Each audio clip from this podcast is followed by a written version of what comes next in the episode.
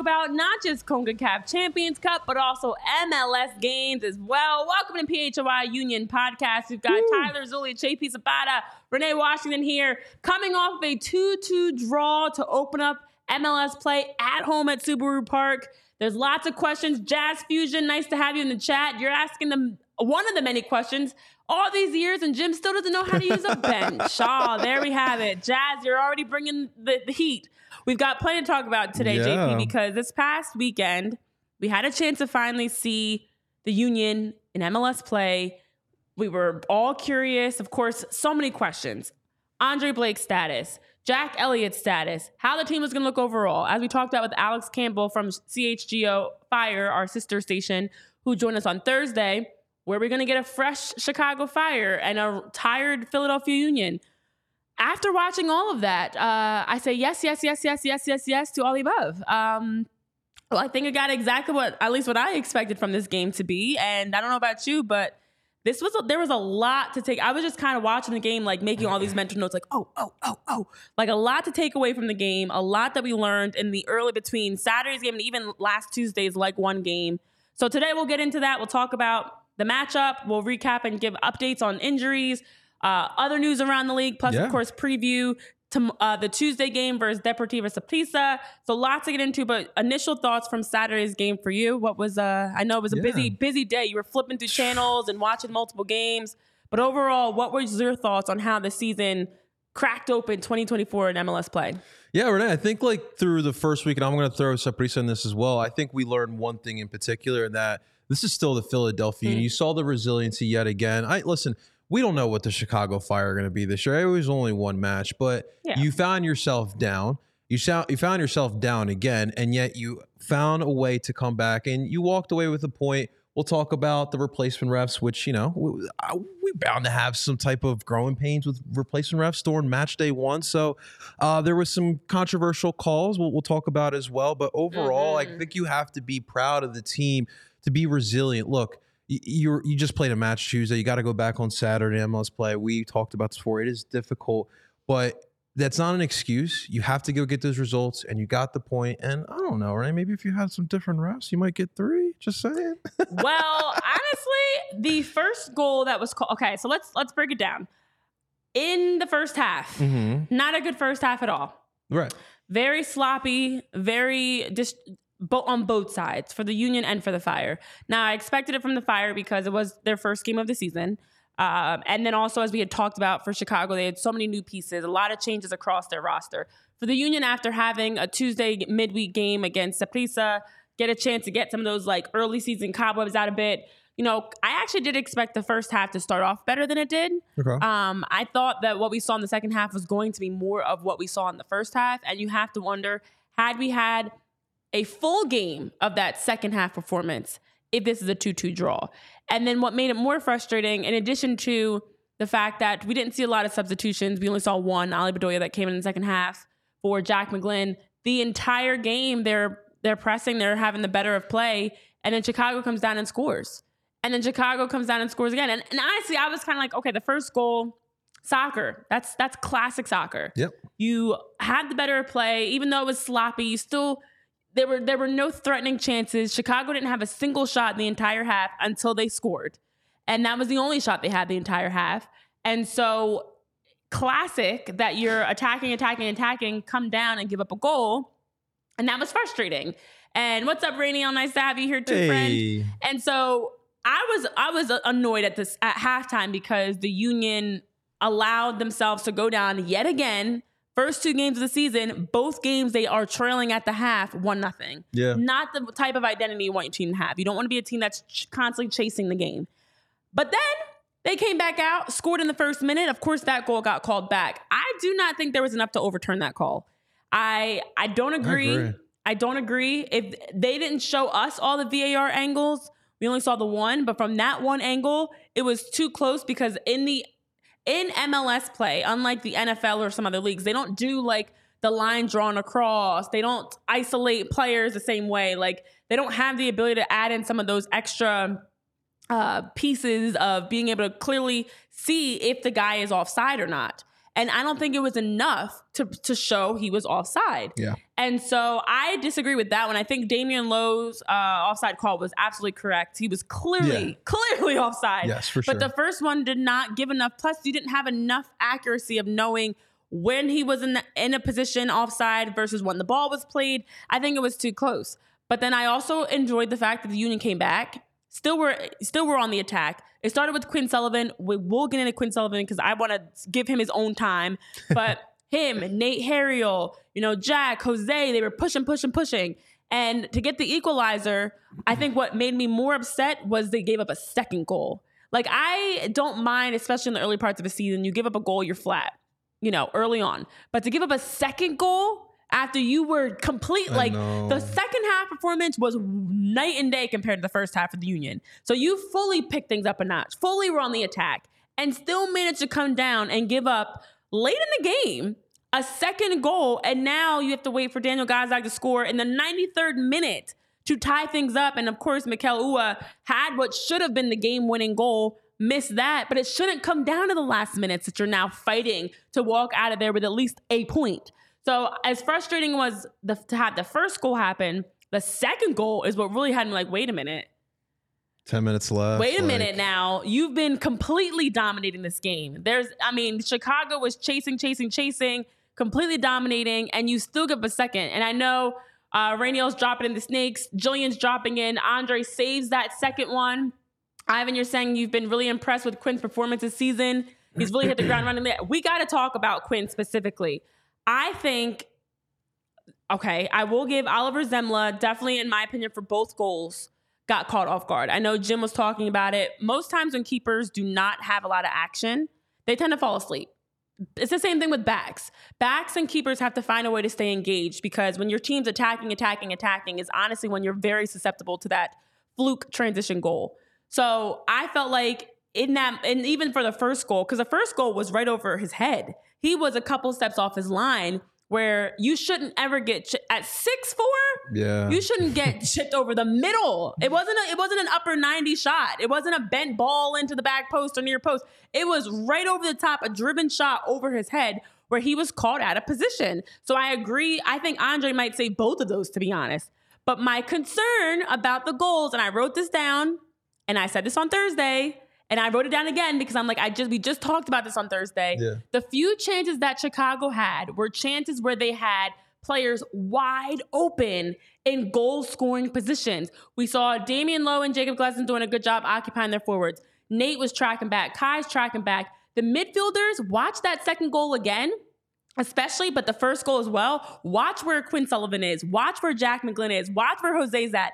Watch where Gazdag's at. They're not matching up defensively, and they're leaving players. So now what was happening, and we talked about this after Saprissa, is this, the back four is getting caught between, do I step and pressure the ball or do I hold with the forwards? They're not stepping, and they're allowing shots from distance that shouldn't happen. So the Union have got to figure this out, because it started, and I remember saying this against FC Cincinnati. Mm-hmm. I remember saying this last year in the postseason. Stop giving up shots from distance because you're not tracking back.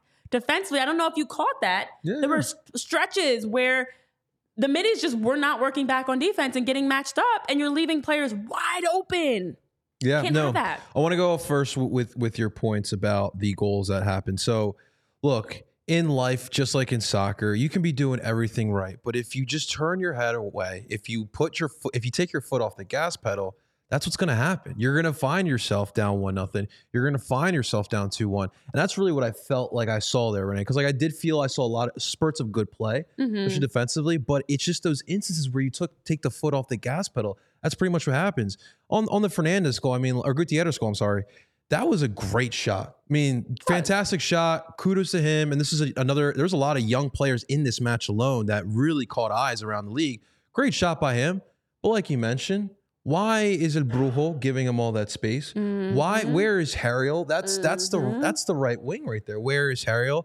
You know, Damian Lowe, it is what it is. I mean, you would want to have them come up and help. But at the end of the day, El Brujo and Harriel should not allow for Gutierrez to have that easy type of shot. So I'm in agreement with you. That to me is just a moment where the Union took the foot off the gas pedal, and Gutierrez had one of the best goals of match day one here in the MLS, and that absolutely cannot happen. And on the second one, Fabian Herber's former Union player turns garbage into goal, and that can't happen either. And look, yes, I do agree with you, Jillian, that Andre makes that save on the second one, but why are we putting our essentially rookie goalie in a tough spot like that? So to me, I thought overall they played solid defensively, but you cannot have those mishaps because that's what happens. It doesn't matter how well you played for the entire match. If you take your foot off the gas pedal for one moment, you're going to allow two goals to happen just like that. And how ironic is it here, Renee, that the season last year, it ends in a lack of a VAR review. And then match day one, we have a goal get called back on a controversial offsides there, which I'm agreeing with you. I don't know how you turn that one back, but unfortunately it did. But they did find a way to come back and get the win. And I think to me, that is what's the important part. I'm going to mention Semmler as well. You sold me on him when we were talking about him over the past couple episodes. And you know what? Those two goals were unfortunate. Yeah, the first one, he probably should have stopped. You can't allow a goal like that to get past. And yes, Andre Blake obviously saves that. And on the second one as well, Andre probably saves as well. But Renee, in injury time in the second half, Oliver Semmler makes a huge save that probably saves the point. And that was one of the last plays of the match there. And to me, if you're talking about Semmler in his debut, I thought it was solid. I didn't expect him to come in here looking like Andre Blake and stopping here looking like a brick wall, but it's good to see him out there. He got all those nerves out of the way. And look, we're gonna rely on him tomorrow because Andre is not going to be available for leg two. So I thought Semmler looked pretty solid. I think that going forward, I'm hoping that he gets those jitters out the way because I thought that save in injury time showed more to me than the full, well, I guess 108 minutes that we played of soccer on Saturday night. Yeah. And it's interesting because, and I hate to have to harp on one thing. It's so early in the season. And I want to just stress, like, I've been there. In those early parts of the year, you're still figuring out a lot of things. And especially without Andre Blake, who's such a big part of this team, who is that voice, he's that consistent presence where you know what you're going to get from him. I do think that, you know, this is a team that's obviously going to be without Andre. You can tell the difference, I should say. And I thought Semmler, like you mentioned, that save that he made in stoppage time was incredible. Even on the second goal, he gets the touch. Now, I would have loved him to be able to hold that instead of giving up the rebound. But I'm watching it again because I was like, I know I'm not crazy, and I should have did this before. I did this Saturday, but it's been a couple days. Right. So both goals, you have the same situation, and I should have taken a screenshot of this to show on the show, but it's fine. If you guys want to look at it, go back and check it out. In the second goal, you have the fire on the attack. They have 5 players in the 18. Mm-hmm. The Union have 9 players, that are in the picture. So 5v9, then a 6 fire player joins in. The Union's midfielders stop tracking back. You do have Jose's in the back defending as well. Quinn's lurking, but the midfielders slowly stop where they stop retreating back. The backs are pressuring. Damian Lowe gets beat. Jacob Elliott's not matched up. Nate's on the back post with actually 2 guys, Herber being one of them, 2 guys that are, so it's 2v1 on the back post. These are the types of things that in the early parts of the season, you still shouldn't have happen. Right. Because I can understand your chemistry being off, your touch being off, your fitness being a step behind. But especially with the exact same 11 from last year, there's no reason why you should not have guys tracking back. And what makes it worse is you actually have the numbers. This is not a situation where they were a player down or 2. They have the numbers, yet just did not pick up the players. And you allow your keeper, as you talk about leaving him on an island, your rookie keeper makes a great first save. And because on the back post, there's 2 guys that are in a goal-scoring position, Jacob Glesnes slides for the first one, but you're still not out of the fire because you're not matching up. So I know defensively, we've talked a lot about how that's the staple of this team. That's where their leadership comes from. That's where a lot of the guys that have logged the most minutes have come from. But to me, that was actually extremely frustrating. That second goal was that frustration moment of, wow, you guys are actually creating on offense, giving the better of chances. And if you had just marked up, if you just got back on defense and got organized quicker, that's not a second goal. And now you don't have to worry about chasing the game again. So yeah. I think looking at their four goals they've given up now, because of one, we saw they scored on themselves.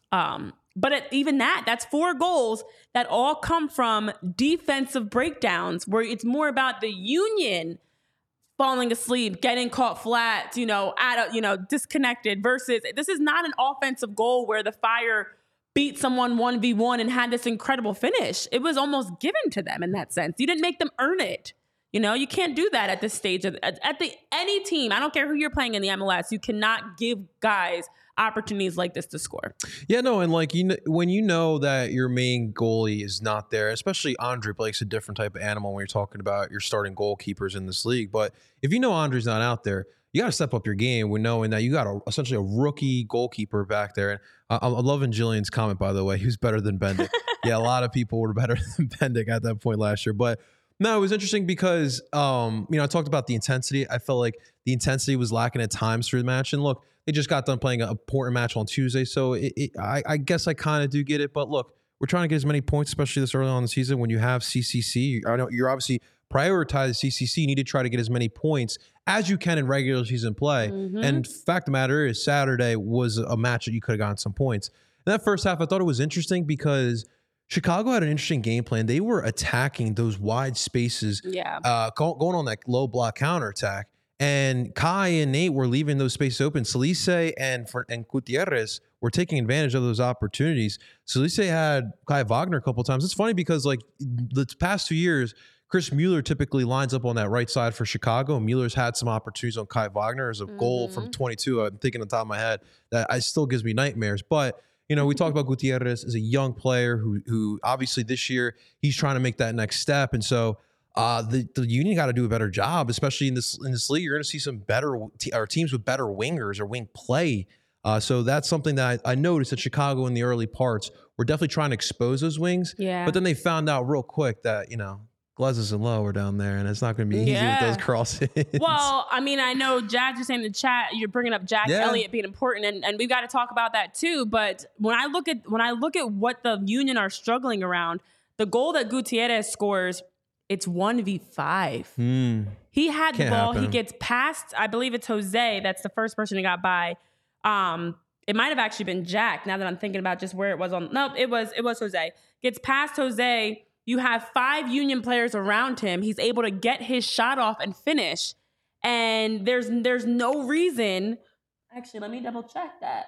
Yeah, no, there's no reason why you should be able to get that shot off. It's not even like this is just both goals are broken plays. So as important as Jack Elliott and Andre Blake are, and I'll be honest, I think Damian Lowe's doing a really good job at center back right now. I don't think that it's because of him that they've given up these goals in the early parts of the season. I actually think it's just as a unit, the breakdowns that they're having defensive as a team. But even without Andre Blake, you still should have been able to get, if not a clean sheet, maybe you give up one of those two goals. There's no reason you should give up both goals. But as you mentioned on the flank, that is where the strength of this team has come from. And it's been very exciting to see. And I know you guys are talking about, Ivan, you're talking about Quinn Sullivan and how well he played. You also were mentioning Jesus Bueno, who would take that right center midfield spot, but it seems like Quinn has something to say about it, as he's that kid's definitely playing like a stud, as you mentioned. Quinn Sullivan was my MVP of the game, hands down. There were a few different players that played very well. Nate Harriel was one of them, even though these goals did happen on his side. But I feel like Quinn Sullivan, if he doesn't play at that next level, the way that we saw Saturday, this team doesn't tie. I think they lose that game. He directly had a part. We saw it in Saprissa. We saw it again Saturday. He has had a part in almost every single goal, whether it's directly getting the assist or setting up the play or getting the rebound that keeps the play alive. He's been involved in some capacity by just going. Yeah. He's playing aggressive. He's making runs. Him and Nate have been working so well on that right side, overlapping and just creating. I know Jim was saying that next level development for him is knowing when to pass versus when to shoot versus when to dribble, being able to make decisions. A lot of times young players slow down, and we saw that. He had a beautiful end line opportunity. did not get the service off. It kind of tripped up on his feet because it kind of slowed down a bit. And that's where you have to just, you beat your defender, keep going, get that, drive the ball across, pick out a target, finish. But I will say he's the only one that I feel like consistently, the last two games you can point to, has been playing at a high level, playing hard, working hard. I just want to see him work a little bit better on defense sometimes. Working hard into the attack, and it's contagious. Yeah. Daniel Gazdag's being off it. Uwa, who struggled in the first half, struggled against Saprissa, finally comes out in the second half, and I finally felt like there is Uwa. But it was because I felt like Quinn kind of was the spark to set it all off. Yeah, he set that up perfectly for him. Yeah, I want to take a second to talk about Quinn and Jack, but let's start off with Quinn first, because like you said, through the two first matches, he's been the best player by far out of all the players here for the Union. Mm-hmm. And it's just like I talked about during last week's episode on Thursday, he's married himself to this position. You know, the past couple of years, what we've been talking about with Quinn is, where do you play him? Like, cause like he's got this creative ability. He's pretty tenacious. He's got this confidence for a young player, but like we tried him at the forward. It didn't really work. Tried him at the 10, didn't really work there.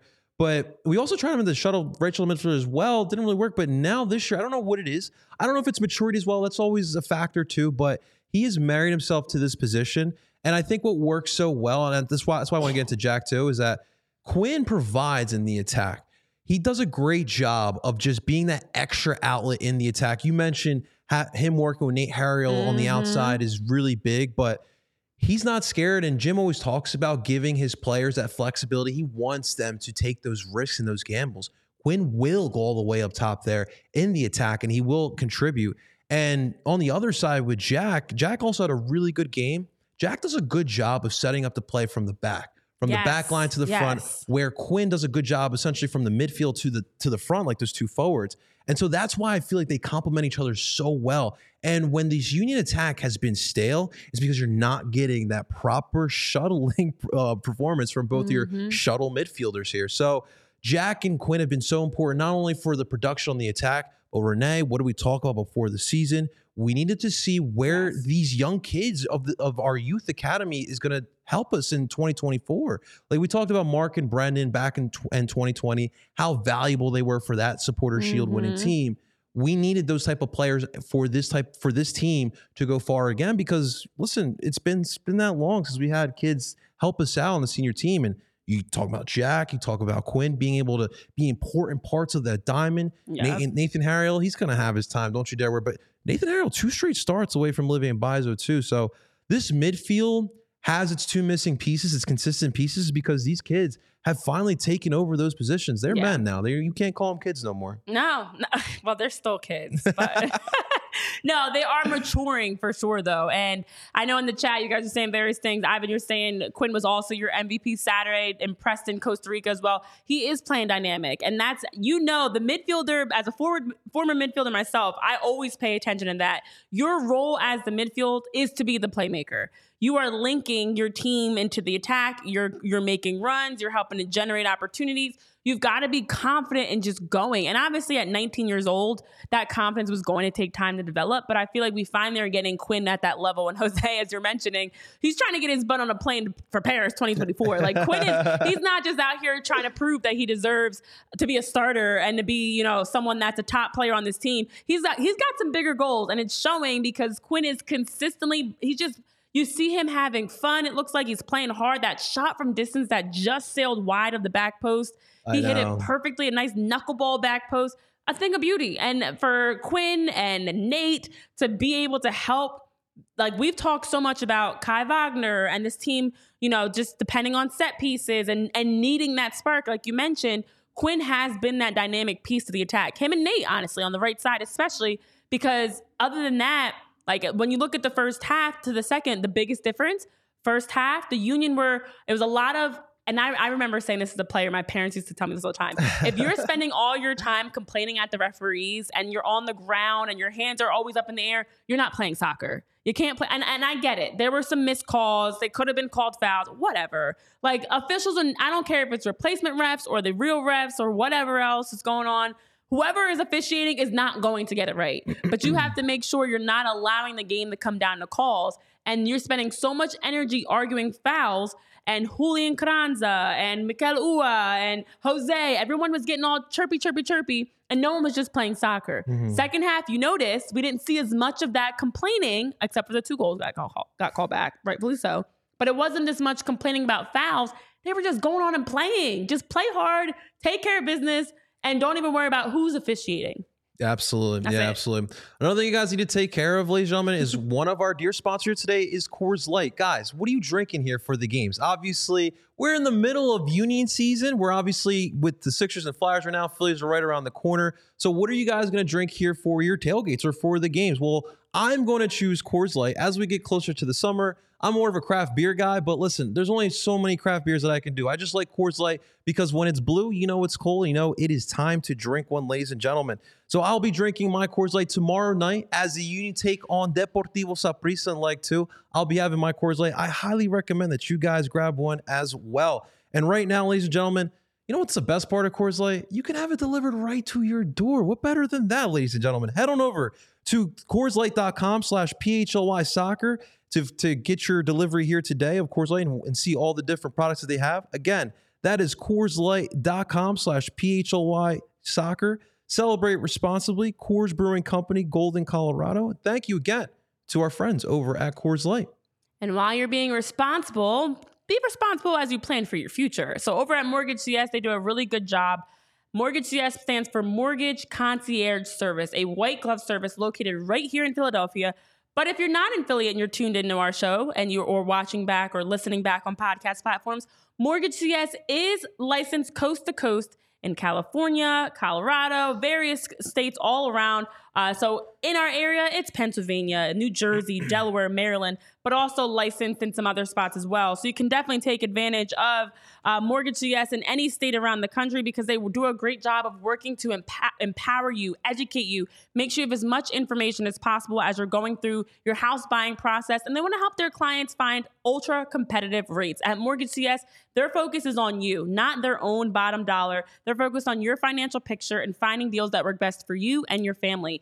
In addition to that, Mortgage CS also offers refinancing options. So if you're, looking to refinance, they have options to help with rate and term refinances for a rate payment reduction or cash out refinances to tap into home equity. And that way they can also help you make smart choices in your high interest debt or funding home projects, education, whatever it is you're trying to refinance for. So with the spring purchase market heating up and as people are actively right now looking to buy homes as that first time home buyer, looking to buy that dream house, looking to get the beach house, whatever it may be, over at Mortgage CS, they do a great job of helping you be ready when rates drop, making sure you're prepared and providing you opportunities to stand out amongst the competitors to make the strongest offers possible. So check out Mortgage CS. When you hear them, the word mortgage, we want you to think of Mortgage CS. We want you to think of Ben and Alec, their CEO, Ben, his phone number right here on your screen. You can reach out at 267-391-7425. That's 267-391-7425. You can also reach out via email at ben@mortgagecs.com. And check them out at mortgagecs.com/PHLY to get started. Now, this advertisement is not a commitment to lend or extend credit. Mortgage CS is an equal housing opportunity mortgage broker. All loans are subject to credit approval, and certain restrictions may apply. Company NMLS ID number 1464766. You can visit mortgagecs.com for more information. All right, so you guys are in the chat talking about, well, yes, you do need to be over 21 to drink. But Jazz, radio, and then Jazz, you're mentioning you've got to read the room. The ref was letting them play. Yeah, going back to the officials, obviously we've all been following right now the stories around the officials across the league because there's still a process being worked through, I should say, when the Referees Association is still trying to figure out, with the league, the logistics of contracts and pay and different things that they're working through. So as of now, we are still getting replacement referees. But like I said, it doesn't matter who's refereeing. It could be a parent or a fan out there refereeing for all I care. You've got to be able to play through it. And so obvious one is we didn't see Jack Elliott. Mm-hmm. We didn't see Andre Blake. We know Andre Blake's still out. Dealing with that abductor strain. We saw him go down against Saprissa, which was concerning. He, of course, was still in there, and then just had wasn't able to take goal kicks and things like that. But right. I'm concerned about that. You know, I am concerned because injuries are always something that can make or break your season. It's also the same injury I had last year around the same time too, which I do understand. I think for me, Renee, I'm gonna have to wait for next week, see what Jim does say, because now if he misses another week, I'm like, okay, now it is time to be concerned. But no, I mean, like, you know, on the flip side, obviously it's early enough, so you're in a good spot. But you know, Semmler's going to be in a tough spot here tomorrow. So Tuesday or Saturday, I'm sorry, was a good test, but it's going to be a real test because, as we all know, Saprissa is going to be gunning in here, looking to upset here. Yes, and they have some work to do, but also they are the away team, so remember the away goal is going to be really big. But I thought Semmler, in his performance on Saturday, I thought it was a great way of getting the feet wet because, as we all know, getting called up to the pro leagues like that it could be nerve-wracking for sure. But Semmler, I thought overall, he bounced back after those goals, and I'm curious to see how he will look on tomorrow's match. But what I wanted to ask you... Actually, one last thing before we move on is it's a great point you bring up. That final save he made in stoppage time, in itself, huge. Knowing that he's going to have to play again Tuesday, that's a huge save. He ends on a high note after giving up 2 goals. Very frustrating for sure. But he ends on a high note and now can walk away saying, you know what, at least I kept us from losing that game with that incredible save he made in stoppage time. Absolutely. Absolutely. Yes, Jillian, it was an interesting called game in general. It is, but I hate to be that person because I used to argue with referees all the time. But I see what you're saying. I do not ever let that be. You cannot let that be the reason. Right. Like the Union was, even with the missed handballs, even with the goals getting called back, because I still don't agree with the first one that got called back. You still have the ability and should have won that game. That's not the referee's fault that there were guys wide open in the box. That's not the referee's fault that they were, you know, leaving players open on rebounds. So I agree that the referees missed a lot. And there were times I was like, oh, how do you miss that? But Union, how do you miss that? How do you leave guys wide open? So it's hard. It's frustrating because yet again, here we are, as you mentioned, frustrated about the fact that officials changed the outcome of the game. But how about Philadelphia Union? You changed the outcome of the game. I like that. And you find a way to get the win. But yeah, I mean, overall, JP, as before we get into our preview of Saprissa, because we'll button this conversation up. We can talk about recapping game 1 of the MLS forever. It is only week 1 for the MLS and in general for the Union. It is only week 1. There were some fun, interesting facts, I should say, that I found around the league. So last year, across MLS play, road teams won about 1 in every 5 matches. Okay. And this year, in the first 14 games, only one road team won. One road team won. But then also on top of that, it came out, they were like pulling different numbers. All 7 teams who played in CONCACAF Champions Cup games midweek went winless. 6 of those teams had a tie and 1, New England, lost on the road, of course. Okay. So of that, as I was like looking at the bigger picture, the league is so competitive. It's really hard to win on the road, which is why you would have loved to have seen the Union get that home victory, lock in 3 points.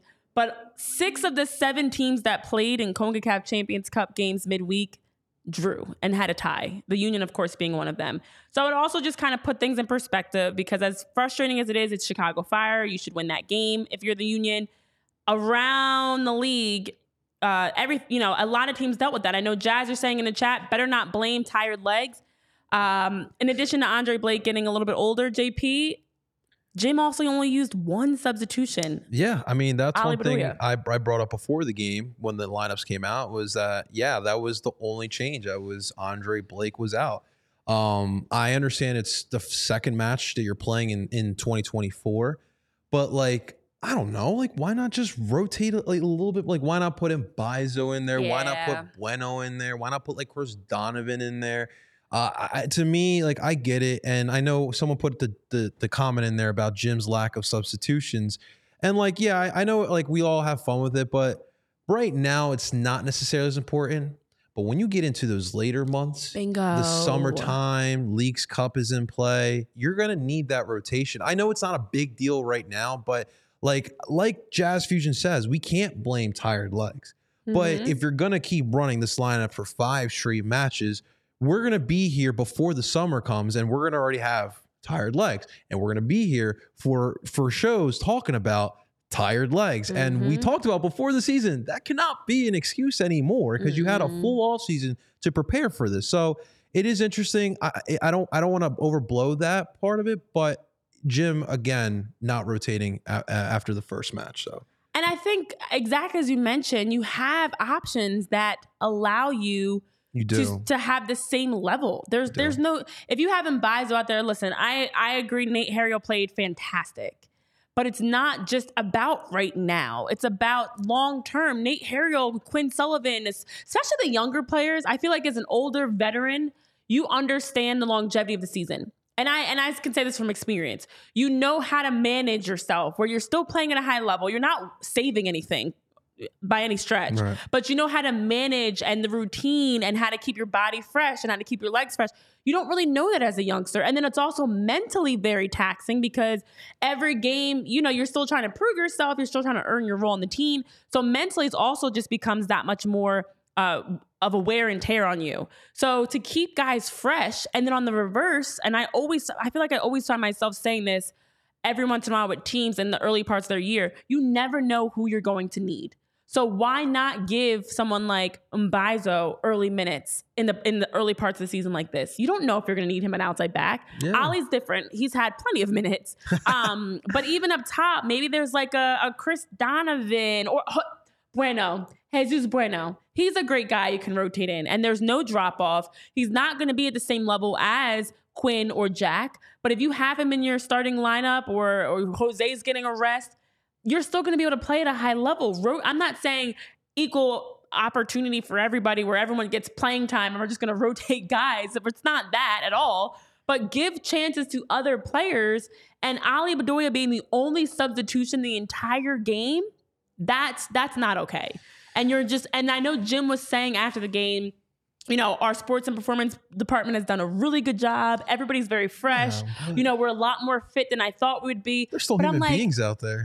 Everybody's fresh until they're not. Yeah. Because at some point it's going to catch up to them. You have a Tuesday. You have 3 games in 1 week. It doesn't get any easier from here. Give these guys rest when you can there's no reason to force them to play so many minutes so early, knowing how long the season is.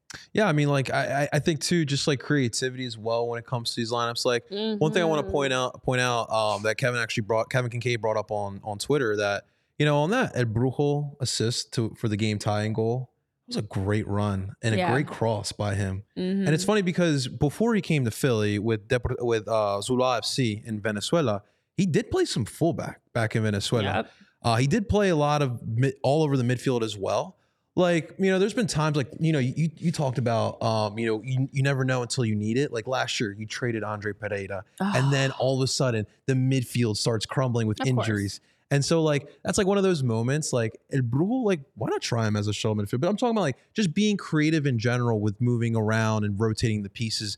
Cause like I look at the midfield right now, obviously you have Bueno, you have Bedoya as backups. We're still waiting for Leon Flach. Mm-hmm. But I think just in general, some creativity can go a long way, but rotation is going to be extremely important here, Renee. We're going to need that going forward. Yeah, you do. And you have to make sure you're not overly relying on certain guys too much too soon. Yeah. You know, I know Jazz, you mentioned in the chat, someone like Chris Donovan or Jeremy Raffanello, you know, those types of players, AARP, Ollie's really funny, actually. Those types of young players, get them minutes early, get them, and it's not confidence and stuff like that is not built in game. I believe it is truly built in practice. But I feel like what at least I've seen from preseason and so far is these guys have earned the opportunity, even if it's the last 5 minutes. It doesn't have to be they're going to start the game. I don't think the Union drastically needed to change their starting lineup. I'm fine with keeping the same 11. Of course, Andre is out, so Semmler is the only change. But I also feel like get to the second half, late in the game, maybe you bring in 1 or 2 other guys and just give some fresh leg and just give them some minutes and just give them a chance. Why not? Especially knowing you have to turn around and play again on Tuesday. So I do think, you know, overall, and I hope the plan isn't to just stick with this group. I remember criticizing the U.S. women's national team because they had the exact same issue. They go down into Australia. They're playing in the World Cup. They play the same 11, 12 players game after game after game. And then you need somebody else and you have nobody else to depend on. So you don't want to wait until it's game time and you need it to now have to depend on people. You want to be proactive. But you know where else you can be proactive ahead of game time? That's with the Game Time app. Oh, yeah. So the Game Time app allows you to be able to browse your seats and tickets through for anything. Concerts, comedy shows, games. So you don't have to wait until it's game time to be scrambling. You can proactively buy your tickets in advance. You can download the app today. Use the code PHLY to be able to get $20 off of your purchase. They make it a lot easier for you to be able to buy your tickets. They allow you to be able to see where your seats are. So that way you have an idea of where you're going to be located before you even get to the event. And then when you show up, it's that much easier because right on your phone, you open the app, your tickets are right there. You don't need to worry about Wi-Fi issues or printing out copies of your tickets. You have your tickets on your phone to be able to show at the door, scan, and get in. So again, download the Game Time app today. Use that code PHLY to be able to get $20 off your purchase to make it a lot easier and a lot more fun as you're buying tickets. I can't guarantee the game won't be stress-free, but buying tickets with the Game Time app can definitely be. Oh, that rhymes. Renee is our MC here, ladies and gentlemen. And speaking of keeping it easy, we got another sponsor here today that makes your life easier as far as your belly goes, ladies and gentlemen. That is Bagels & Co. Brooklyn-style bagels made with that Philly love that we love so much. And with this world that we're living in with inflation, I know, ladies and gentlemen, I'm dealing with it as well. Well, that's where Bagels & Co. comes into place because we're talking huge bagels, with a large variety, 15 to 20 different types of bagels, ladies and gentlemen. Of course, we just got done Valentine's Day. We got St. Patty's Day. So keep an eye on their St. Patty's Day bagels and all their fun stuff. Largest cream cheese variety, 30 different flavors of cream cheese and schmears. You cannot go wrong. And again, they are affordable. That's the important part. In this inflation world we're living in, ladies and gentlemen, that is the important part there. So, ladies and gentlemen, go find your local Bagels & Co. right now. Head on over to thebagelsandco.com/store locator to find your local Bagels & Co. Let them know that PHLY sent you. And guys, we got you covered with some good eats here as well. So thank you again to our sponsor here at Bagels & Co. Yes, and thank you guys that are tuned in. Jazz, Ivan, Rainiel, Jose, who else has been here? Jillian, who as you guys are trickling in, make sure you smash that thumbs up button. Join the conversation. Let us know your thoughts as we're talking through, you know, looking back on this weekend, but also looking ahead because not too long from now, the Philadelphia Union are getting ready for the next game, CONCACAF Champions Cup Leg 2 versus Deportivo Saprissa. But JP, there have been some notable results around the league. Let's do those first. Let's just hit on some of those other games that have happened around the league because we definitely saw a lot of interesting things for sure in week one of MLS play. Listen, we are back. Cucho Hernandez is back also. Lifted Columbus, the defending champs, knocked off Atlanta 1-0. Listen, they got things going from the jump. Also LAFC, and I was watching that game. That was a wild game. LAFC beat Seattle 2-1.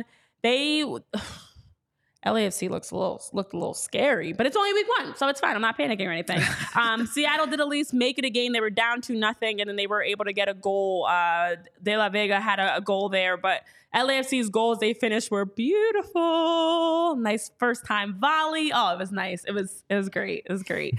And then some others we saw, as we mentioned, New England Revolution, one of those teams that had a CONCACAF Champions Cup game last week that lost. The only team actually that had a CCC game and lost, and they lost to DC United 3-1. That was the upset of the week right there. That was a wild game.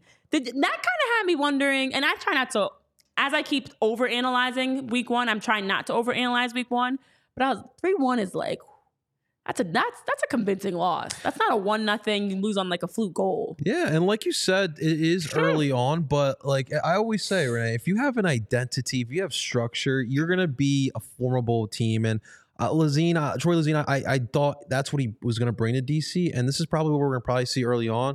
They're not gonna win every game, but they might be a tougher outing this year than we thought they were. Mm-hmm. Yeah, that was interesting. I know I didn't have a lot of expectations for DC United. I thought this was gonna be a year of just like chaos and fixing. And it still can very much be that year of righting the ship and stuff. But yeah, DC United looked a little bit better than I expected against New England. Just clean things up with your fans. That's all I'm going to say.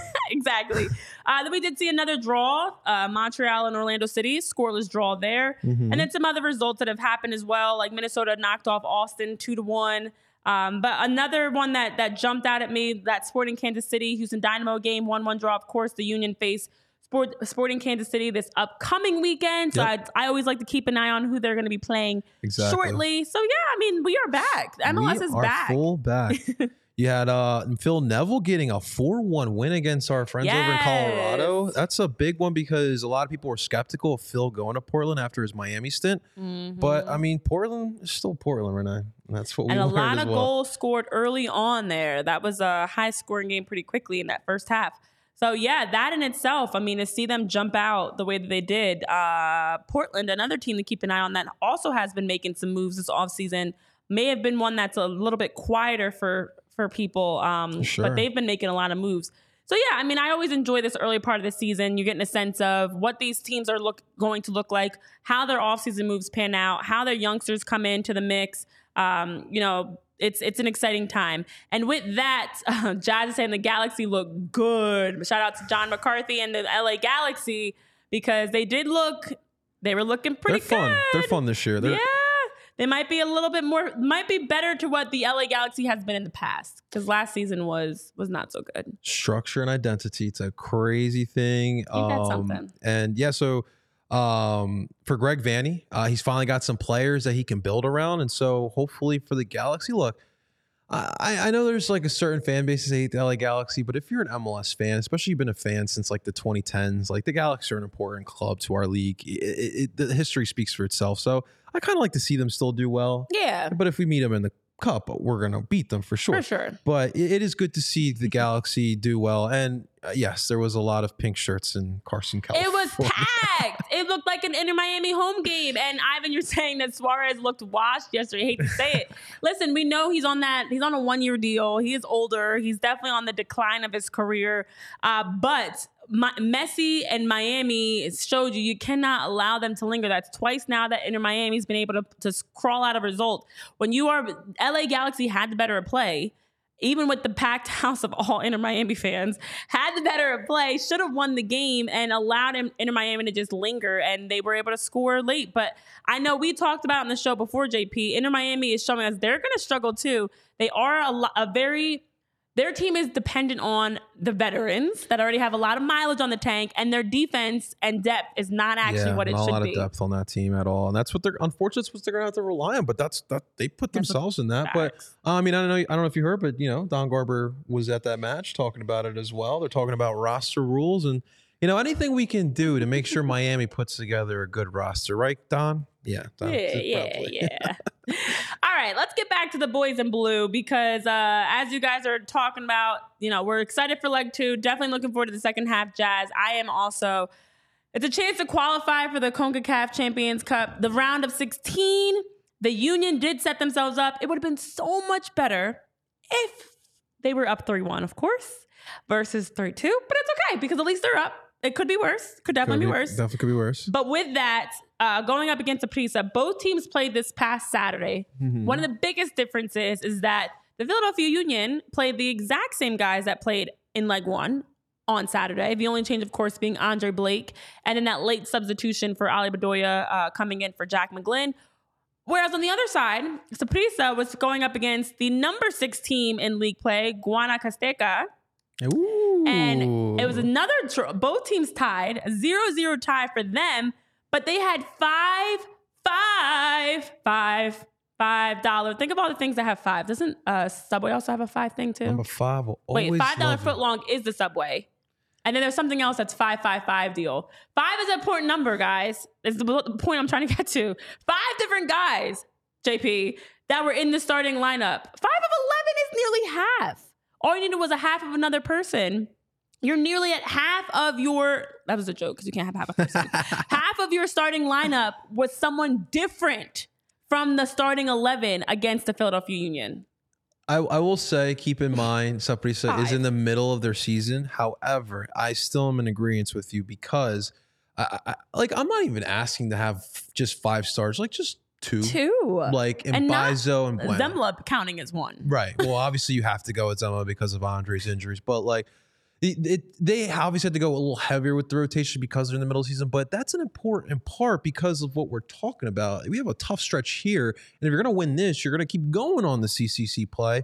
So it's just an interesting direction to go in with this early on in the season. And I mean, Renee, who's to say we don't see the exact same lineup from Saturday that we will tomorrow? And personally, I think you should go a little more defensively here. I mean, what changes are you making? The thing is like, I don't like to play conservative, but you're up essentially because you got 3 goals on the road. So that really puts you in a solid spot. So I'm looking to just draw. Like, just whatever you can do to just hold on that scoring line.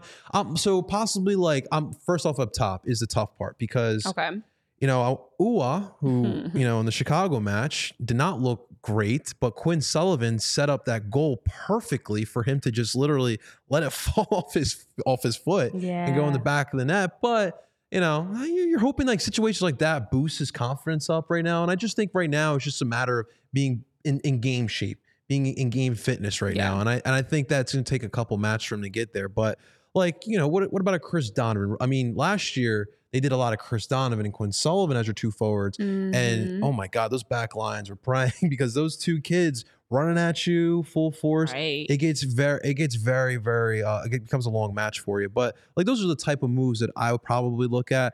Maybe, I mean, I wish we had Leon Flach. Like, that's a perfect spot to put in for Jack McGlynn. But we'll see what you're going to go with there. Maybe Bueno on that right-hand side. So I think that this lineup has to be more defensive-oriented here. But I would like to see some type of rotation. I don't know how much I'm going to see, though. Don't be a betting man on that one. Oh, and Jazz, I'm sorry, I misunderstood. You being the second half of the game. You're tuning in after 45. I get that now. Listen, I think here's some changes you can make. It is tough to change your back line. And Jack Elliott specifically, it's been about waiting until he gets to 100%. Damian Lowe and Jacob Glesnes are at 100%. So there's no need to force Jack to come back. If he is at 100%, and of course, with them having played on Saturday and another game on Tuesday, I don't think that they've had enough time. They probably maybe put him through Sunday. They maybe put him through like some sort of a fitness thing or, you know, something that just mimics a game. And then maybe Monday today, as we're having this conversation, that he went through something a little bit more higher, like high intensity, but they don't really have time to see if he's game ready, essentially, because you don't have a whole week. You only have a couple of days. So I don't think we're going to see Jack Elliott. It would be nice if he was healthy. I will say this. If he's not healthy, I don't think we're going to see him because why would you rush him back? Jim did say in today's presser, he will have some type of role here. So I'm what I'm about to say, I think Renee's not going to like, but Renee, what if we see a 3-back set to tomorrow night? You're trying to rotate. You're trying to put your best players out there still. You're having more of a defensive-oriented type of lineup, putting your 3 really good center backs. Well, I did miss the presser because I was on the Philly show, and Jim was talking about, thank you, Jim was talking about Jack's status. So he seems like he is 100% ready. He seems to think Jack will have some type of role on Saturday. What role that will be? Like as a coach, as a cheerleader, like as a player. Water boy. What kind of role? Is he the water boy? Like what kind of role? Is he throwing out towels to everybody? You know, what is the role here? So I'm just saying, like, what if we did see a 3-back set? Now, Saprissa, because of rotation, I'm assuming they did run a 3-back set on Saturday in their match. But we'll see if they go back. They run like the 4-2-3-1, I think. I mean, obviously you keep an eye out for Mariano Torres again here, who also got some rest there. But in general, like last 2 matches, if you just play with high intensity for all 90 minutes, like you're talking about a 3-1 win on Tuesday. You're talking about possibly a 3-2 win on Saturday. So I think for me, Renee, it's just very simple. This Saprissa's obviously coming here trying to ruin our time. You got to come out there acting like you're down 3-1 and go out there and close out this match. Yeah. I do think a 3-back could work, especially given the fact that it's such a quick turnaround. If you have a 3-back, you slot Jack Elliott in the back, and now you have Nate, or it could be Mbaizo. You could have Mbaizo or Nate out wide. Of course, Kai on the other side. Then your middies can be, I actually think I would go Jose, Jack, and maybe... You don't want to make too many changes. That's the other thing. Like, I just rattled off like 3 changes off the bat. So I think you got to keep it Jose, Jack, and Quinn. And then up top is Julian and Gazdag. Okay. You know, but like that's, see, I would be fine with maybe going, and actually Chicago played more of like a 4-2-3-1. And still were able to find guys wide open in the attack. But that's okay. We're not talking about that anymore. If you were going to like keep a 4-4-2, excuse me, and you slot Quinn Sullivan up top, give Uhre a rest. He's coming off the bench, and maybe you slot in Jesus Bueno out wide. That's a simple move that can go a long way. And if Jack, I think if Jack is ready, he's gonna. He doesn't want to pull off Damian or Jacob. I think that's the tough part. Like. That is hard as a coach when you have three center backs that are very good, and who do you pull, because they are both playing well. I do think there were areas that I watched them play, especially Saturday. I'm like, oh, you didn't do, could have did something differently there. But it's not something that's major where you are having to actively pull one of them off. And so I would be okay with 3-5-2, play more defensive. It's a good point. Keep the same group, and now you bring in Jack Elliott's mix into the lineup. Same midfield, and then maybe up top you just throw in Chris Donovan instead of like a Uhre. Or no, actually no, because then 3-5-2 would be Gazdag and Karan's up top, and then Jack Elliott bumping in pushes everybody to the same spot. So here's my concern. If that makes sense. When Jim finds something that works, he buries it into the ground. There's not a lot of, and this is a group that has flexibility and versatility. You don't have to keep it the exact same. But this lineup has essentially almost scored 7 goals if you count that Gazdag goal on Saturday. But like 6 goals in 2 matches, obviously something's working. So I just see Jim rolling with the same lineup here. Especially like I'm with you. I would like to give Uhre some rest, but I think the way Jim sees it is I need to keep him out there and get more reps as much as possible. And let me clarify. I don't think Uhre needs rest, as in the sense he's tired. I think Uhre needs rest in the sense it's time for a different look. I do think I want 30 minutes of him in the second half tomorrow night, though, of some fresh Uhre. I would like that. Exactly. I think it's just, I honestly don't feel like, I agree with Jim. I do feel like the guys are more fit than maybe we all expected. But in my opinion, it's just time for something different. It's been 2 games. I'm not saying change it all up, but slot in two or three guys. Jack Elliott's a tough one because, as we mentioned, center back is a role you don't want to tamper with that too much. You know, if guys are rolling, you want to keep them rolling. But even that, if the Union are up, let's say the Union go out, take care of business instead of trailing 1-0 at halftime. Go in at halftime up 1 or 2-0. Now maybe Jack Elliott's coming in the second half to give one of the center backs a spell. They're done for the game. Now maybe you also can pull out, one of your forwards can come off and you can go more, and you'll still have the same intensity. You'll just have fresh legs. So you can also reverse it, and maybe you start the same. They go on and play with the same intensity that we saw in the second half. We saw them create a ton of opportunities, including those 2 that got called back. Score, put them away, and then let's just have a nice, fun ending. As simple as that. That's it, guys. That's it. That's all we're asking for. I get concerned because Casala is a solid manager. He's good with his tactics too. So that's why like these type of matches, I don't like running with the same thing. But hey, it's worked in the past, and I'm sure it'll work tomorrow too if they do it. One thing to keep in mind is, listen, Deportivo Saprissa, they play in San Jose, Costa Rica. They're coming up here to Philadelphia where it's going to be cold tomorrow. All right. And and I'm curious to see how many fans do come out. It's tough on a school night. Yeah. But it is Champions Cup, guys. Like, I mean, if you can, definitely come out, use that Game Time app that Renee was talking about earlier. But that's what I'm really curious about. But I do think that will be a factor here too.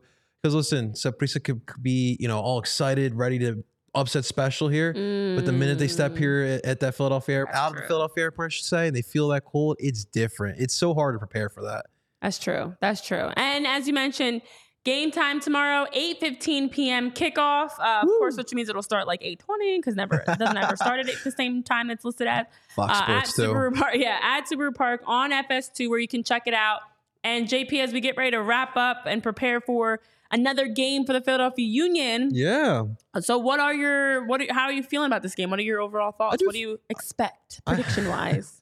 I do feel good about it. Obviously, it's a little nerve-wracking because you never know what can happen in these type of situations coming back. But I think that this team is playoff-tested both in MLS Cup playoffs and then CCC or CCL, however you guys want to look at it. But I think that they are well tested enough that I think that they will be able to. You just got to close it out. It's not like you have to. You're down like 2-0. Yeah. Like you have the lead. You just got to close it out. I think the Union do. I could see like a 2-1 win tomorrow for the Union. They'll get two. Okay. So pretty soon get one. That's obviously we know the away goal, but I think that they will have enough to get the win tomorrow. Yeah. Yeah. And as Jillian's mentioning, it should not be as cold as Saturday. Shout out to the fact that Subaru Park was packed on Saturday, even though it was chillier. It is finally getting warm. I do finally feel like I'm at a point now I'm intentionally wearing my sweaters for the last time because I'm like, this is it. I feel like sweater season is coming to an end. So let me get all my wintry sweaters out of the way because it is finally getting like warm outside and sunny outside. But with that, I know Jazz, you're also mentioning just to make sure I'm hitting on these last comments about Glesnes' fitness looking like he's struggling a little bit more post-surgery. Yeah, so overall, I do think it's going to be a good game. I'm excited for it. I feel like the Union are going to go out, take care of business. That's two games they've been down 1-0 at half. It's time to get on the front foot, as Jim was talking about. Start on the front foot, come out aggressive, and come out, take care of business early, and win this. I think it's 2-1, but I think that one goal from Saprissa comes late in the game. Yeah, I could see that happening too, a little later. So we'll see what happens, guys. Yeah. Tuesday night, 8:15 p.m. at Subaru Park, the Philadelphia Union, leg 2 of the first round of CONCACAF Champions Cup action, taking on Deportivo Saprissa. Check that out. We'll be back on Thursday here, 3:30 p.m. So starting at our usual time on Thursday, we're going to start doing our Monday-Thursday schedule just around the game schedule. So back Thursday live, where you can tune in with us. So for us here at PHOY Union Podcast, Tyler, JP, myself, Renee, let's go Union! Win this game, advance to the round of 16, and let's make sure we can be in a nice happy mood as we progress into our next show on Thursday. So have a good one, guys. Let's go Union! Y'all silly like the mayor.